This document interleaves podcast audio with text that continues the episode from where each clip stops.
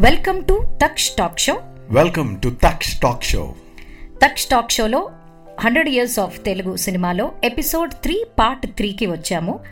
అంటే పంతొమ్మిది వందల యాభై నుంచి యాభై తొమ్మిదవ దశకంలో కొన్ని మంచి సినిమాలని అంటే చాలా సినిమాలు ఉంటాయి.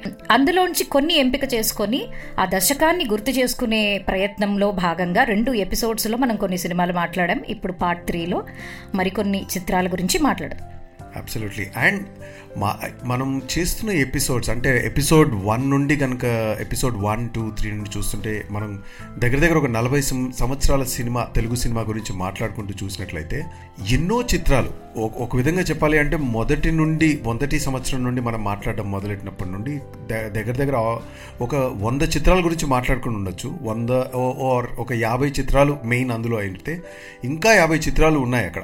మనం మాట్లాడుకోవాలి అంటే కానీ సమయం బట్టి దాంట్లో ఉన్న డీటెయిల్స్ బట్టి అనాలిసిస్ బట్టి ఆ ఆ డీటెయిల్స్ సేకరించి మాట్లాడినట్లయితే కొన్ని గంటల సమయం పడుతుంది కాబట్టి ఈ టాక్ షోని మనం కేవలం ఒక పది పదిహేను నిమిషాలు ఇరవై మ్యాక్సిమం ఒక ఇరవై నిమిషాల్లో హైలైట్స్గా ఆ సంవత్సరాల్లో ఎలా తెలుగు సినిమా అనేది వంద వంద సంవత్సరాల తెలుగు సినిమా ముందుకు ఎలా మూవ్ అయిందనే కాన్సెప్ట్తో మనం వచ్చాం కాబట్టి కొన్ని డీటెయిల్స్ని ఎక్కువ మాట్లాడలేకపోవచ్చు. బట్ వినేవాళ్ళు కానీ లేదా anybody who would like to share there knowledge ఈ ఈ స- దశకాల్లో వస్తున్నటువంటి మూవీస్ మేము కవర్ చేయకుండా ఉన్నట్లయితే విల్ బి వెరీ హ్యాపీ మీ మీ ఉద్దేశాలను కానీ మీ కమెంట్స్ని కానీ మాకు తెలియజేసినట్లయితే తప్పకుండా అది వినే వాళ్ళకి లేదా చూసే వాళ్ళకి హెల్ప్ అవుతుందని అనిపిస్తుంది. చాలా లిస్టులో మనకి ఉన్నప్పుడు మనం మాట్లాడితే న్యూట్రల్గా తీసుకుంటే కొంతమందికి ఎక్కువ ఆసక్తి ఉంటుంది కొంతమందికి తక్కువ ఆసక్తి ఉంటుంది. సో అందుకని ముందు ఆ దశకంలోని మంచి సినిమాల్ని ఫస్ట్ గుర్తు చేసుకుని ఆ తర్వాత ఇంకా డెఫినెట్గా ఎవరైనా ఇంకా ఇంకా ఇన్ఫర్మేషన్ మనకి కామెంట్స్ రూపంలో ఇస్తే చాలా చాలా ఆనందం.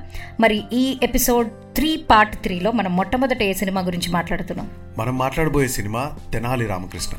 అంటే ఎన్టీ రామారావు గారు అక్కినే నాగేశ్వరరావు గారు చేసినటువంటి పౌరాణిక చిత్రంగా ప్రసిద్ధి చెందిన మంచి వన్ ఆఫ్ ద ఒక హ్యూమర్తో పాటు కామెడీతో పాటు ఒక అప్పుడులో జరిగినటువంటి ఆ ఆ రాజులు ఆ మధ్యలో మంత్రివర్గం ఆ తర్వాత సమస్యలకి పరిష్కారం ఇచ్చేటటువంటి అంటే అన్ని జనరేషన్స్కి ఇవాల్టికి కూడా ఎన్నో విధంగా పుస్తక రూపంలోనే కానీ కార్టూన్ రూపంలోనే కానీ ఈ స్టోరీస్ చాలా ప్రచురితమయ్యాయి. అలాంటి one of the classic movie Tenali Ramakrishna in nineteen fifty six అసలు తెనాలి రామకృష్ణ అంటే నాకు సింహాసనంలో కూర్చున్నటువంటి ఎన్టీఆర్ గారు ఒక స్పెషల్ కిరీటం ఉంటుంది ఆయనకి సినిమాలు. అంటే కృష్ణదేవరాయలు గారు గెటప్ కాబట్టి ఎప్పుడు నేను దుర్యోధనుడుగా కృష్ణుడుగా అలాంటి కిరీటాలలో చూసి సడన్గా కృష్ణదేవరాయలుగా చూస్తే చాలా అందంగా ఉంటారు యాజ్ యాజ్ ఆల్వేస్ ఎన్టీఆర్ గారు.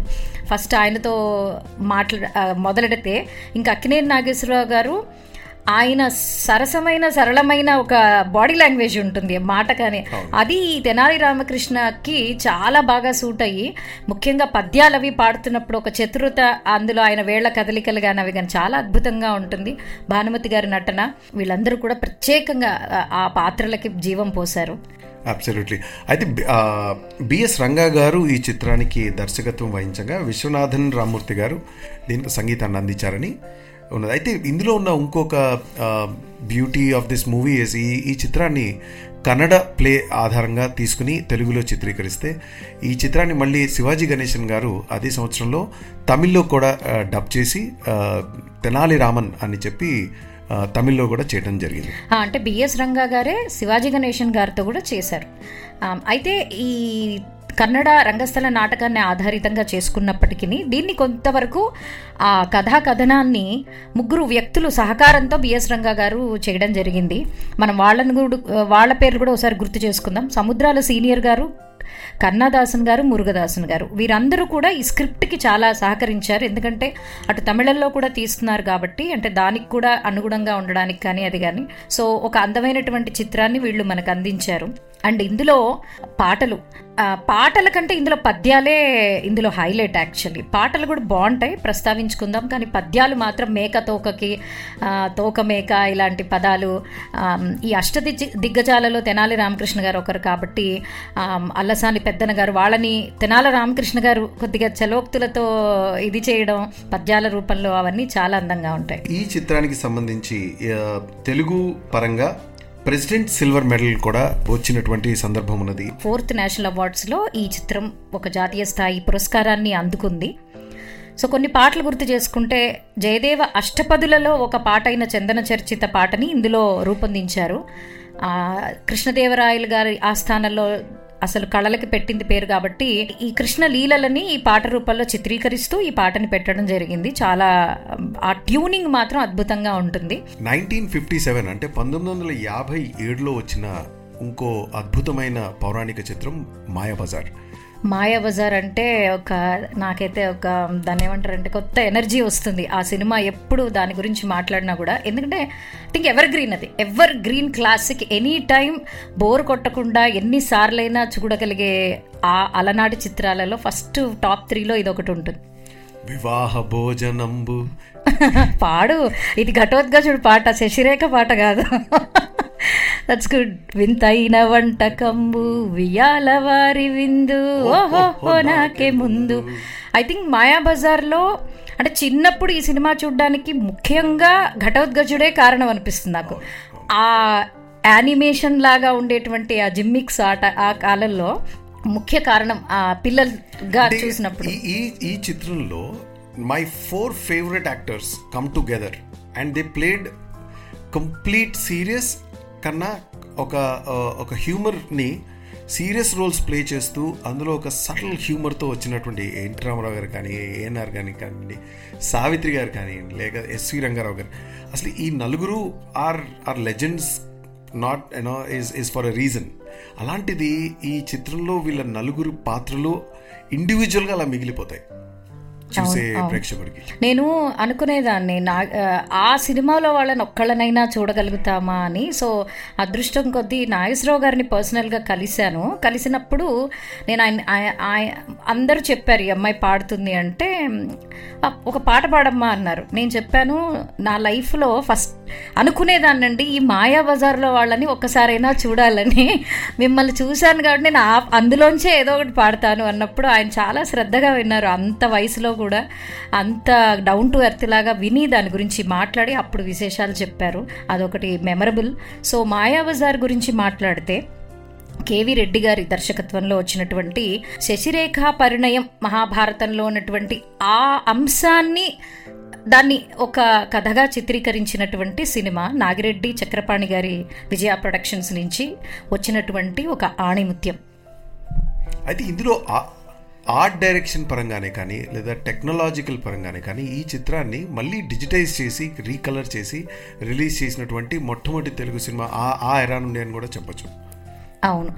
ఇంకొకటి గుర్తు ఒక ముఖ్య వ్యక్తిని గుర్తు చేసుకోవాలి. అద్భుతమైనటువంటి తారాగణంతో పాటు యాక్చువల్ ఇద్దరిని గుర్తు చేసుకోవాలి. ఒకళ్ళు సినిమాటోగ్రాఫర్ మార్కస్ బాట్లీ ఆయన చేసిన మ్యాజిక్కే అటువంటి ఒక శశిరేఖ ఆవిడ మంచం ఇలా ఘటోద్గజుడు తీసుకెళ్తున్నప్పుడు సన్నివేశం కానీ టంగుమని మాయమైపోవడం ఆయన ఉంటారు కదా రమణారెడ్డి చిన్నమయ్య వై వై నాయక హై హై నాయక అంటే ఆయన ఇట్లా గోంగూర పచ్చడం అవన్నీ మాయమైపోవడం మళ్ళీ రావడం అన్నీ ముందుకు నడవడం ఘటోద్గజుడి దగ్గరికి ఇదంతా ఒక అద్భుతమైన సృష్టి. మార్కస్ గారికి క్రెడిట్ ఇవ్వాలి. ఇంకా settings. Art director Madhavapeddi Gokhale గారు. ఆయనకి ప్రత్యేక పీట వేయాలి. యాక్చువల్లీ మనం మధురమే సుధాగానం అని యూట్యూబ్ సిరీస్ చేశాము. మాధవపెద్ది సురేష్ గారు. త- తన స్వర ప్రయాణంలో భాగంగా గోల్డెన్ ఎరా విషయాలని ప్రస్తావించి అందులో గోఖలే గారు వాళ్ళు ఆయనకి బాబాయ్ స్వయాన. ప్రత్యేకంగా ఆయన ఎపిసోడ్ ఒకటి ఉంది మన యూట్యూబ్లో తప్పకుండా చూడని వాళ్ళు వినని వాళ్ళు ఎవరైనా ఉంటే యాక్చువల్లీ చూడని వాళ్ళు అనాలి. ఎందుకంటే అందులో మనము ఈ స్కెచెస్ అన్ని కూడా మాయాబజార్ స్కెచెస్ని ఫోటోలుగా చూపించాము అండ్ ఆ సినిమా విశేషాలు చాలా అందులో ఇంకా ఎక్కువగా ప్రస్తావించాం. అందుకని ఇప్పుడు మళ్ళీ చెప్పినా కూడా ఇది రిపిటేషన్ అవుతుందో ఏమో తెలియదు కానీ మన పాడ్కాస్ట్ పరంగా నిజానికి ఎక్కువ మాట్లాడుతున్న కొద్దీ ఇంకొక వంద ఎపిసోడ్స్ చేసినా వందేళ్ళ తెలుగు సినిమా తరగదు. ఎందుకంటే అన్ని విశేషాలు ఉన్నాయి ఇంకా మనకంటే పెద్దలకి చాలా తెలుసు మనకు తెలియనివి కూడా ఉన్నాయి సో రిక్వెస్ట్ ఏంటంటే అది కూడా చూడండి వినండి తప్పకుండా. So coming back to Maya Bazar and also this sin movie is considered as one of the top hundred movies of Telugu cinema అని కనుక చెప్పినట్లయితే Maya Bazar one of those movies so వినే వాళ్ళు ఎవరైనా ఈ చిత్రాన్ని చూడకపోయి ఉంటే అంటే the the new generation or young generation we call చూడకపోయి ఉంటే I would recommend that you should watch this movie and because you will it, it will surprise you to the level of technology that was used in in 1957 through this movie yeah. ఈ cinema కలర్లో రెండు వేల పదిలోనో ఎప్పుడో release అయినప్పుడు థియేటర్లో నేను almost నేనే కాదు అక్కడ ఉన్నటువంటి ఎక్కువ మంది లేరు ఆ రోజు ఎందుకో కానీ ఉన్న ఒక యాభై మంది కూడా ప్రతి డైలాగ్ చెప్తున్నారు వాళ్ళు. అక్కడ వచ్చే ముందే అందరం చెప్పేస్తున్నాం అనమాట. అంత కొట్టిన పిండి అయిపోయింది ఆ సినిమాలో ఉన్నటువంటి డైలాగులు. ఇంకొక విశేషం ఏంటంటే అసలు నాలుగు వందల మంది స్టూడియోలో ఈ ఈ దీనికి పనిచేశారట. పెయింటర్స్ కానీ సెట్టింగ్ వేసేవాళ్ళు కానీ ఇంకా మేకప్ ఆర్టిస్టులు కానీ చాలా హెల్ప్ కావాలి కదా ప్రొడక్షన్ కానీ నాలుగు వందల మంది సుమారుగా మహానటి సినిమాలో కూడా మనం ఈ దీనికి సంబంధించి కొన్ని చూసాం. ఎన్టీఆర్ గారికి ఆ గెటప్ వేసి ఆయన ఫస్ట్ టైం ఇలా వస్తుంటే ఆల్మోస్ట్ అందరూ మెస్మెరైజ్ అయిపోయి కొంతమంది దండాలు పెట్టేశారంట అభిమానులు. అంటే కృష్ణుడే వస్తున్నాడేమో అని. I wanted to see that నాకు పెద్ద ఎన్టీఆర్ గారు అంటే చాలా ఇష్టం. సో నేను అనుకున్నాను నిజంగా ఇంత అందమైన వాళ్ళు సినిమాకే పుట్టారు కృష్ణుడిగా ఆయన మాత్రమే చేయగలరు అనేది నగ్న సత్యం అనిపిస్తుంది. But hats off to Maya Bazar and the creation. ఇంకా పాటలు ఒకసారి క్విక్గా గుర్తు చేసుకుంటే ద ఫేవరెట్ సాంగ్స్ అన్ని ఫేవరెటే. Lahir Lahir is the most beautiful. అది అడయార్ రివర్లో చేశారట చెన్నైలో అడయార్ రివర్లో. ఇంకా నువ్వు ఇందాక వివాహ భోజనంబు చెప్పావు.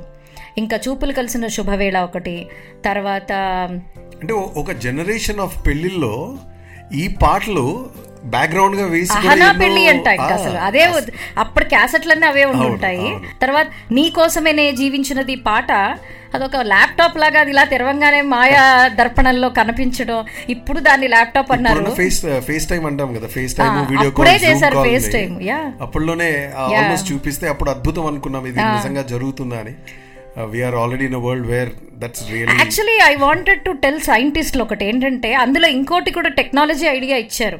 అందులో మనం చూస్తే ఎవరి ప్రియమైంది వాళ్ళకి కనిపిస్తుంది. అలా ఏమైనా కనిపెట్టచ్చు కదా. ఎప్పుడు చూడు మన ఫేస్ మనమే చూసి అవతల వాడి ఫేస్ చూసే బదులు అది తెలి మనసుని కనిపెట్టే ఒక యంత్రం ఐడియా అప్పుడే ఇచ్చారు. ఎవడు కనిపెట్టలేదు. But jokes a part super movie and Relangi గారి నటన కూడా చెప్పుకు తీరాల్సిందే. అల్లు రామలింగయ్య గారు కానీ వాళ్ళు కానీ ఆ సుందరి నీ వంటి దివ్య స్వరూపము ఘంటసాల గారు రేలంగి గారికి చాలా తక్కువ పాడారు.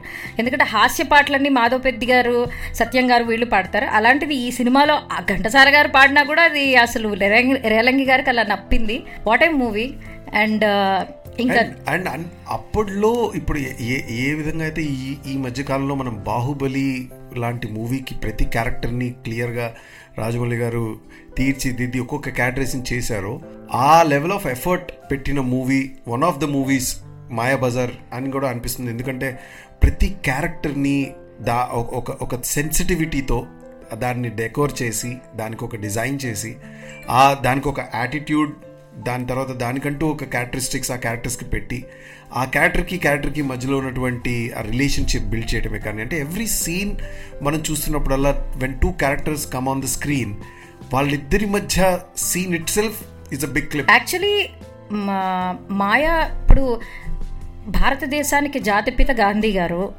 కూరలలో రారాజు వంకాయ సినిమాలలో రారాజు మాయా బజార్ నేనైతే నా నాకైతే ఎప్పుడు ఎన్ని సినిమాలు మాట్లాడినా మాయా బజార్ని మించి అన్న భావన రాదు. ఉన్నాయి ఏమో అందరి దృష్టిలో.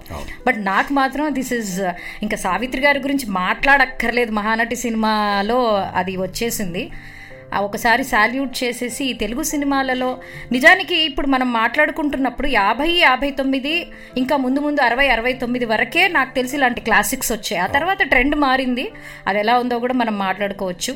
సో మాయా బజార్ విశేషాలే దాదాపు ఒక ఎపిసోడ్ అయిపోయింది. అది నిజానికి అంత పెద్ద చరిత్ర ఉన్నటువంటి సినిమా కాబట్టి మనము మనం ఏంటంటే మన ఎపిసోడ్స్ అన్ని బైట్స్ లాగానే ప్లాన్ చేశాం కాబట్టి మరీ పెద్ద ఎపిసోడ్ అయితే ఏ అంత వినాలా అనే భావన ఇవ్వకుండా కొంచెం దాదాపుగా పదిహేను నిమిషాలు మనం ప్లాన్ చేశాం కాబట్టి ఈ ఎపిసోడ్ని ఇక్కడతో ముగించి మళ్ళీ పార్ట్ ఫోర్కి వెళ్తే ఇంకొన్ని సినిమాలు మాట్లాడుకోవచ్చు. అబ్సల్యూట్లీ ఐ థింక్ ఎందుకంటే ప్రతి చిత్రము ఒక ఆణిముత్యంగానే మనము సేకరించిన ఇన్ఫర్మేషన్ ప్రకారంగానే కానీ లేదా మనుషులు మన మనందరిలోకి చాలా ఒక హైలైట్గా మిగిలిపోయిన సినిమాలు కాబట్టి even though it is taking time it is more to do justice to these movies to share what we have collected and take feedback also అంటే వినే వాళ్ళకి కూడా uh, ఒక ర్యాలీ ఆఫ్ మూవీస్గా మాట్లాడే కన్నా మనకి తెలిసిన ఇన్ఫర్మేషన్ నలుగురికి చెప్పాలి కాబట్టి even though it is going in to next episode definitely next episode going to be more interesting with